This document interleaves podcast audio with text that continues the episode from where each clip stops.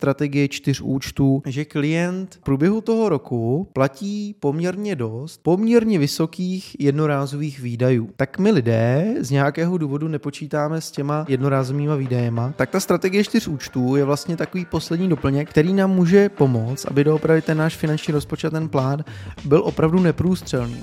Svět financí a investic je velmi žádané téma. Mnoho lidí ho řeší, ale málo který člověk s ním umí pracovat dlouhodobě tak, aby si splnil své cíle a dosáhl finanční nezávislosti. Autor Jakub Smékal se dlouhodobě pohybuje ve světě finančního plánování, poradenství a investic. Má za sebou pět let poradenské praxe jako poradce s mezinárodním titulem PFP. Český podcast Finanční vlna je určený pro všechny, kteří se o téma finančního plánování a investování zajímají. Nalaďte se na správnou vlnu a dosáhněte efektivně svých finančních cílů bez zbytečných přešlapů. Toto je finanční vlna.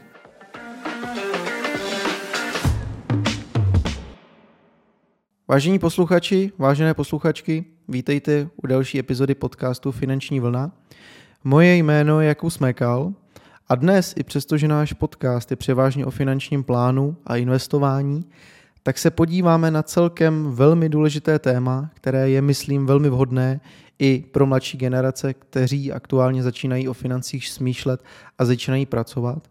A dnešním tématem je nejznámější strategie, strategie čtyř účtů a proč tato strategie dokáže pomoct ve vašem rozpočtu.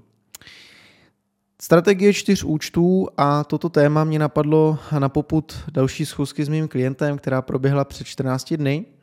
A já nebudu konkretizovat, ale jenom rád bych velmi popsal jeho finanční situaci. Klient je aktuálně na střední manažerské pozici, to znamená vydělává si nadstandardní peníze, bydlí v Praze a řekněme, že všechny své finanční otázky má velmi dobře vyřešené. Má vlastní bydlení, jezdí v poměrně reprezentativním voze, pravidelně investuje ale pravidelně mi volá s jednou zajímavou vlastností, kterou jsem u něj vysvětloval, a to je to, že má poměrně dost často nedostatek likvidity.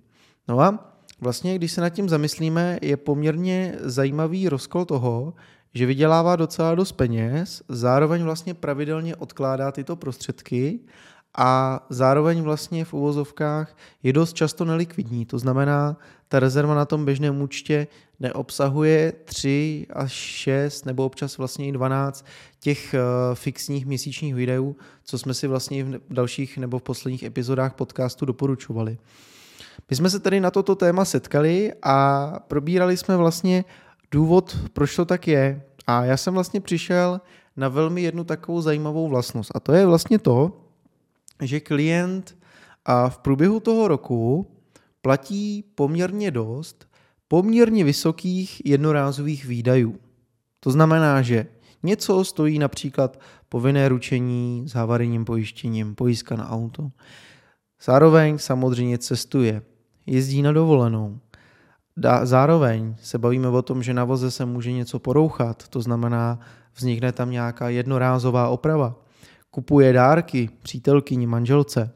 Další věc, také, že ještě pravidelně studuje, takže ještě vlastně doplácí uh, vlastně postgraduální studium MBA a toto jsou vlastně všechno jednorázové výdaje, se kterými i poměrně dost, eh, dejme tomu, bonitních klientů dost často zápasí, pokud tady doopravdy to nejsou ti, kteří mají vlastně třeba na účtu odložený 1 milion korun a potřebují ho tam mít pro svoji potřebu jenom doopravit, aby tam ležel, kdyby se cokoliv stalo tak eh, standardně toto klienti nemývají. A já jsem se zamýšlel nad tím, vlastně proč to tak je. A to je vlastně z toho důvodu, že pokud my strategicky plánujeme ten náš rozpočet, tak my lidé z nějakého důvodu nepočítáme s těma pravidelnýma výdajema, které vlastně v průběhu, respektive s těma jednorázovými výdajema, které vlastně v průběhu toho roku vznikají. A to jsou přesně ty výdaje, jak jsem říkal, na dovolenou, na nějaké studium, co se ročně platí, pojištění vozu, pojištění nemovitosti a další a další a další.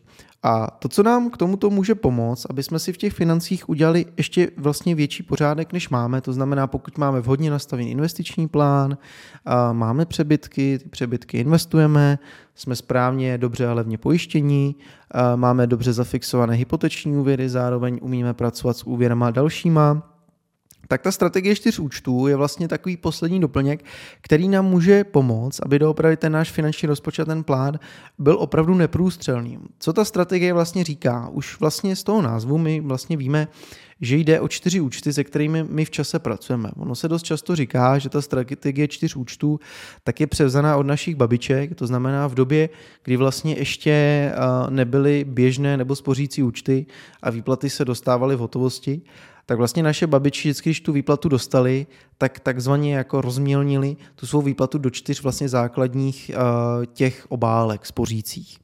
Ta první obálka, tak když už to převedu do dnešní moderní doby, tak je obálka, do které už může přicházet nějaká ta pravidelná výplata nebo případně nějaká ta renta z investičního portfolia, nebo také to může být eh, nájemné z investiční nemovitosti. Zkrátka je to účet, na který nám přichází naše příjmy nebo zisky z podnikání. A Tenhle ten účet já osobně u mě modifikovaný, protože já sám velmi rád tu strategii využívám, tím, že doopravdy náklady v podnikání jsou různé a doopravdy je mi to schopno udržovat doopravdy nějaký přehled v tom, co kde a jak se platí, tak já osobně na tomto běžném účtu, který není nějak úročený, tak mám nastavené pravidelné příkazy toho, co se musí pravidelně zaplatit. Ať už je to hypotéka, ať už je to třeba životní pojištění, ať už je to třeba pravidelná investice, ale také i třeba nějaké pravidelné odkládání bokem právě na doplnění té likvidní rezervy. Z toho já bych velmi rád navázal na ten druhý běžný účet, nebo ten druhý účet ve té strategii, a to by měl být účet takzvaně v uvozovkách spořící nebo přebytkový.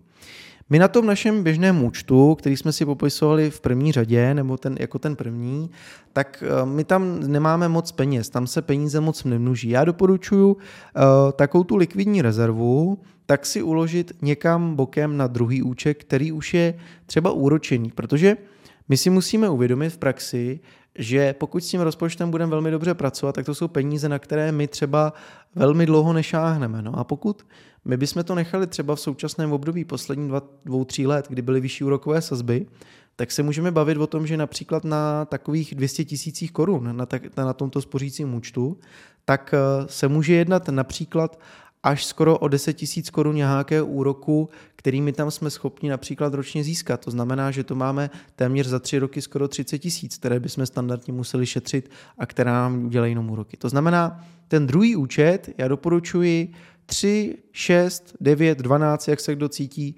našich eh, běžných fixních výdajů, aby jsme měli kam sahat. Tak, když se podíváme na ten třetí účet, tak já jsem ho nazval účtem jednorázových výdajů. Tento účet já můžu dát třeba konkrétně doporučení už u konkurentních bank, protože za mě je to velmi zajímavá metoda. A já pro tento třetí účet, který je na jednorázové výdaje, využívám účet u Airbanky, neboli Airbank. Je to z toho důvodu, že vlastně v Airbank nabízí takzvané obálky. Co to v praxi znamená? Já mám přesně spočítáno, nebo každý rok před Vánocemi si dělám rozpočet na ten další rok a mám zde přesně spočítáno, jaké jednorázové výdaje já budu v průběhu toho roku platit. Tyto jednorázové výdaje si rozpočítám právě v Airbank do jednotlivých obálek, kde se dá přesně nastavit, kdy ty peníze mají přijít na můj běžný účet, abych to v tom daném termínu zaplatil a přesně mi to spočítá, jakou pravidelnou částku já bych si měl dávat na stranu, aby přesně jsem došel do toho cíle, to znamená našetření si těch například 10 tisíc po dobu vlastně, dejme tomu 10 měsíců. Takže to vlastně v praxi znamená dávat si na stranu tisícovku. Výhodou ale u Airbank je, že i tyto vlastně obálky se v průběhu toho roku, jak se tam v průběhu šetříme, tak se úročí. To znamená třeba já konkrétně mám z toho svého prvního běžného účtu nastavený trvalý příkaz, kde mám přesně změřenou částku, kterou si mám posílat a která se potom rozvolňuje do těch jednotlivých obálek. A tímto způsobem já vím, a to jsem právě doporučil i, svýmu, i svému klientovi, který vlastně pořád řešil ty problémy s tou likviditou, že by toho mohl udělat úplně stejně právě z toho důvodu, že pokud on si spočítá ty jednorázové výdaje do nějaké pravidelné úložky, kterou on si posílá každý, vlastně každý měsíc do té Airbanky, tak sice se mu sníží to měsíční cash flow, zvýší se mu výdaje, no na druhou stranu my se bavíme o tom, že pokud my počítáme s něčím v rozpočtem, vlastně s něčím, s nějakou vyšší částkou v tom rozpočtu, no tak pak nás nezaskočí, pokud jednorázově máme něco zaplatit. A je to mnohem lepší, než v ten moment, kdybychom samozřejmě tu částku neměli, že jo, tak to je vlastně logické. Takže to je účet číslo 3 a tohle je poměrně opravdu zásadní klíčové a od té doby jsem to i začal doporučovat u svých klientů, protože dost často jsem si všiml, že opravdu pokud rodina jede dovolenou za 100, 120 tisíc, což v dnešní době je tak průměrná částka za lepší dovolenou pro čtyřčlennou rodinu, no tak to už je poměrně vysoká částka, která z toho rozpočtu jednorázově zmizí a proto já doporučuji ten třetí účet, obálkový účet, buď to v Airbank, anebo také dnes už to umí ČSOB. Čtvrtým účtem tak je účet takzvaně přebytkový a na tento účet já doporučuji si například posílat nějakou pravidelnou částku, kterou doopravdy chci utratit eh, pro nějaké své potišení. Jsou to peníze, které můžu využít na dobrou večeři, můžu to využít na nějaké divadlo, můžu to využít eh, na nějaké pivko s přáteli a podobně. Na druhou stranu já na, tuto, na tento účet si posílám fixně každý týden nějakou částku a nikdy nechci přesáhnout tu částku, i primárně z toho důvodu, že samozřejmě, kdybych ji přesáhl, tak tam ty peníze nejsou, není to kontokorentní účet, že vlastně v tomto ohledu si také hlídám své cashflow. Ale dalším zajímavým efektem je to, že na tento účet já taky doporučuji si přeposílat v průběhu roku nějaké přebytky, které nám třeba vznikají a nepočítali jsme s nimi.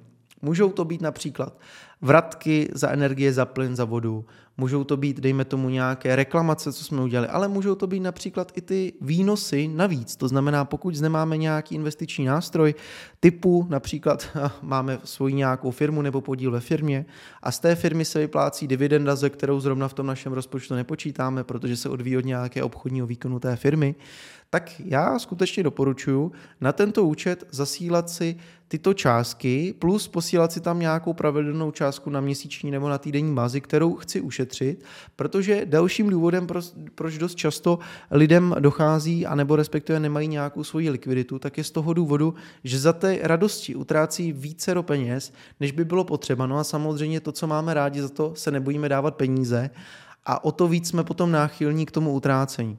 To znamená, já sám osobně z tohoto čtvrtého účtu utrácím peníze na svou zábavu, nefinancuju s něj žádnou spotřebu, čistě věci, které mi dělají radost a tím pádem já vím, že toto jsou peníze, které si můžu šáhnout a pokud to přesáhnu, tak mám samozřejmě smůlu. Toto je strategie čtyř účtů, samozřejmě můžete ji slyšet v různých adaptacích, ten finální eh, jakoby, výklad může být taky trošku jiný. Já jsem vám chtěl dopravy přiblížit, jak já to dělám se svými klienty, jak jsem to vymyslel pro sebe, jak mě to je pohodlné, protože opravdu pro mě je klíčové, aby ty moje finance jely takzvaně v uvozovkách na autopilot, abych každý měsíc se na nima nemusel klepat a nemusel řešit, jakým způsobem, co a jak dohromady. A pokud vás zajímá vás, třeba něco konkrétně strategie čtyř účtů nebo jak nad ní přemýšlet, tak se mi nebojte napsat na e-mail info jakubsmékal.eu, eh, který je takový můj sběrný e-mail, na který dost často odepisu. Můžeme si domluvit nějakou schůzku, nebo můžeme si na to zavolat, případně napsat si pár e-mailů, vyměnit si názory. A v rámci tohohle toho i pro vás tuto strategii čtyř účtů v kontextu nějakého finančního plánu a nějaké investiční strategie nastavit. Přátelé, to je z dnešní epizody vše. Já vám děkuji, že posloucháte a budu se těšit opět na vás příště. Mějte se, hezký den. Zaujala vás dnešní epizoda? Nezapomeňte dát odběr a sledovat nás na sociálních sítích. Podcast Finanční vlna je dostupný na všech podcastových platformách, tak se příště znovu nalaďte.